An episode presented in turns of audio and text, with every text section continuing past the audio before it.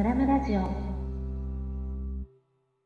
いや本当になんかその、まあ、農業を軸にいろんなこうつながりや気づきや動きをこう生むことがきっといろんな人の流動をこうあなんかこう動線を生んだりとか、なんかその今実際地域で体操の場とかに出てる人って高齢者のうちその水沢地区ってこう30%もなくてそのもっと少あ30%じゃない15%かぐらいの人の高齢者しかこう地域の体操とか健康づくりの場に今出てないんですけどそもそも家でやっているこう畑づくり自体になんかもうリハとかの要素があって家で畑すればするほど元気になってくれたりしたらなんかもっともっとこうなんか体がもう元気でこの野菜を生かして売っちゃろうみたいな人とか、うちのなんか孫がこうなんかこう困っちゃったけんもうゆくゆくはなんかこう起業しちゃろうかなとか、うんうん。なんかこう農業かけるまるでなんかこんなものを俺はやってみようかなみたいのをうんなんかどんどんとチャレンジする人がもう僕ら僕が今こう思い思ってもない想像もつかないようなその新しい発想とかがもう子供から高齢者までなんか生まれてくればすごく面白いしそうなった時に僕が今企業創業支援の担当してるっていうのがめちゃめちゃ生きてくるんじゃないかって思っててそうですね。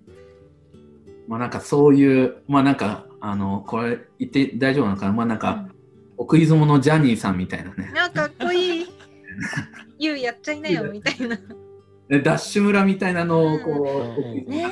素敵だな。ですよねが、まあ、ゆくゆくやってえ。うん。俺はこのなんかこう分野を得意だけん俺は例えば福祉やるとか教育やるとかなんかいろんなプレイヤーがこう入ってきてくれたら面白いなって思ってますね。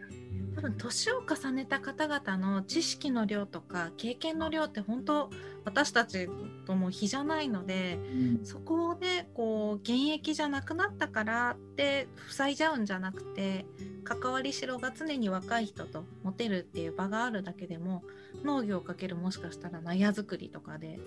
おしゃれな納屋ができちゃってそこで若い人カフェしたいとかになったらうんねめっちゃいいですよね。いいな。なんかそういう時にやっぱりすごく大事になるのがなんか潤滑油みたいなうん調整役になってくれる人っていうのが絶対必要になるうんと思うので、なんかそのさっき言われたみたいに高齢者高齢者というかあるね年代以上の人60代以上の人がやっぱりこう全体の45割ぐらいが富沢地区も多分あるんですけどなんかそういう人たちってめちゃめちゃ思いを持ってこう守ってきていろんな経験やチャレンジもしとられるんですけどなんかそのその人たちはその人たちの思いが強すぎて若い人たちの話聞かないみたいな例えば構図があったり。なんかその若い人は若い人で反骨心を持って自分たちは勝手にやってやるみたいな、うん、そうですね。そういう多世代バトルみたいのが起きてうんうんうんうんうんでもなんか今そこをなんかこう乗り越えるいいタイミングなのかなっていうのがあって、まあ、なんかそこはあのここの真ん中に今こう映ってるこう小さいんですけどこう吉川秀夫さんっていう人がいてうんうんうん。NPO 法人ともにっていうのをやっとられる人なんですけど、まあ、この人が今もう僕が今人生でいろんな人に出会ってきたけど最も尊敬してるその調整役というか。かっこいい。この人が今奥出雲のその三沢の僕の生まれ育った小学校区の若い人と年配の人も含めてすごくこう支えておられて僕みたいに口だけじゃなくて行動も含めて本当支えておられるので、まあ、今の笑うとこだったんですけど笑ってよかった。真面目に、すごい真面目に聞いちゃって。すごい真面目にこと聞いないよねまあでも本当に川さんがうん。いたからまあ僕も関わりしろを作ってもらってこうやって戻ってこれたてしう、ん。アグリ派がチャレンジできるしうん。その吉川さんの周りにいるこのこう郵便局の局長さんとか、まあ、地域のこんな、ね、こう先生役してる永瀬先生っていう人とか大阪さんっていうもういろんなこう役の会長とかをしてる人とかも、とかあと後ろにいるのが、まあ、地域のこう若い若い人で地元に住んでないこう地元出身者とかもこういう関わってくれたりもしてて。そこのこうリハ学とのこう島根リハビリテーション学院っていう専門学校とも含めて本当関係機関や地域のこう多世代の人をこうつないでくれてる、まあ、この吉川さんっていう人みたいに、まあ、自分はいつかなりたい思いがあって、まあ、今吉川さんと一緒に動かさせてもらってるって感じ。あ素ね敵ですね。うん自分の地域にそんななんかなりたいって思えるようなそうもうですね。方がいるって。本当にお酒も飲む人なんですけど、うんまあ、でも本当になんか尊敬できる人というか、え吉川さんのその後ろ姿を見てて、どういうところがこうやっぱすごいっていうふうに思うかなとちょっと気になりますね、今。うんうん。僕の強みは、うんまあ多分いろんな視点を持ってたりとうんか、うんうん。まあ多分受け入れたり、まあアイデア発想力みたいなのが僕は多分すごく強くて、うんうんうん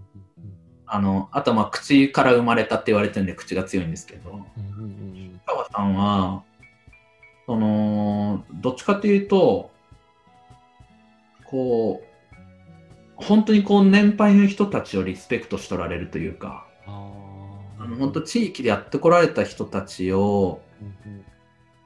こう、ちゃんとこう大事にするために、しっかりこう、あ事前にこう相談に行くとかっていう根回しも、うんあ本当にこう、地域の人たちを大事にしながらやっておられーて、この地域のために自分は事業をやるというのを本当にこう今示してくれてるというかうん実際あの地域の中に今商店がなくなっちゃったんですよおととしでもなんかその商店がなくなった時に、まあ、吉川さんと一緒にこうアンケート調査をこの地域でやって三沢の600人の仕事ででやっぱりその地域にはこう、まあ、マーケットが必要だよねっていうので実際今こう週に1回マーケット機能を復活させたりとか。おーすごい。でお奥の方にもこうその椅子があると思うんですけど、うん奥のはい。ところをこうコミュニティスペースにしててうん、うんうん週1回地域のおばちゃんたちが集まってきてサロンでお茶飲みをして買い物もして帰るとかみたいなそういったことを実際に行動でもこう示しておられるっていうのがうんその行動力とその調整力とかなんか変な言葉かもしれないですけどなんかこう尊敬をこう行動で示すっていう部分を本当字でやっとられるっていうのがもう吉川さんのめちゃめちゃすごいとこですかね。うん。でも本当にその吉川さんと一緒に今こうアグリハをやったりあのリハビリテーション学院の先生とかとも一緒にこう組んでやったりっていう形で、まあ、このプロジェクトにこう関わってくれてるメンバーが少しずつこう増えてきているのが、まあ、すごく今もう面白くて仕方がないっていう感じですね。うんいやワクワクの毎日ですね。でまあ、地域の人にはアグリハって言葉使ってなくて実は。そうなのもっとやっぱり使い伝わりやすいように。そうですね。はい。アグリハうんうんうんだと、やっぱりリハビリっていうものに対してなんかこう、骨折した人を治すものみたいなイメージしてる人が多いんで、なんかできなくなった人が行く場所みたいなイメージがありますよね。うんもやっぱそうないう考えがあったりするので、まあ、僕はリハビリが大好きだからこそ一番効果的にそれができる形を考えるっていうので、まあ、今三沢野菜で元気プロジェクトっていう名前素敵。今はやってうん。あのそのこうそれをまあこう地域のおっちゃんたちがこう支えてくれてるというか,、なんか本当に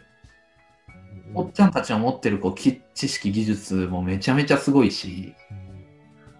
もうなんかこうなんだろう。やっぱりそこにもうちゃんとこう焦点を当てるというかうん。皆さんの持ってる知識技術や家でこうや農業をや畑を続けていること自体がものすごく価値があることだっていう皆さんの作ってる野菜もめちゃめちゃ価値があるものだっていうその価値の再価値化みたいなことがなんかこう動いてくるともっと地域のおっちゃんたちとかおばちゃんたちも元気に活動してくれるんじゃないかなっていう気はしてますね。ですね。ごめんなさいなんかいろいろすごい。いやすごい素敵な取り組みで。うん素敵ですよね。ね脱線しまくってますけど大丈夫ですいやいや全然脱線してないです。このなんか思いとか、おばあちゃんへの思いからそれがちゃんと形になるっていうところに、そしてあのその年配の吉川さんっていう方とのね、その方への落合さんのリリスペクトがあるからこそなんかその関係性も続いてるんだなってすごいお話聞いてて感じたのでね今年もまた雪が溶けてからですかね動き出すのは。ね、まももうまた今週の木曜日ぐらいにもあえっとそうですね。あの2日後ぐらい、はい、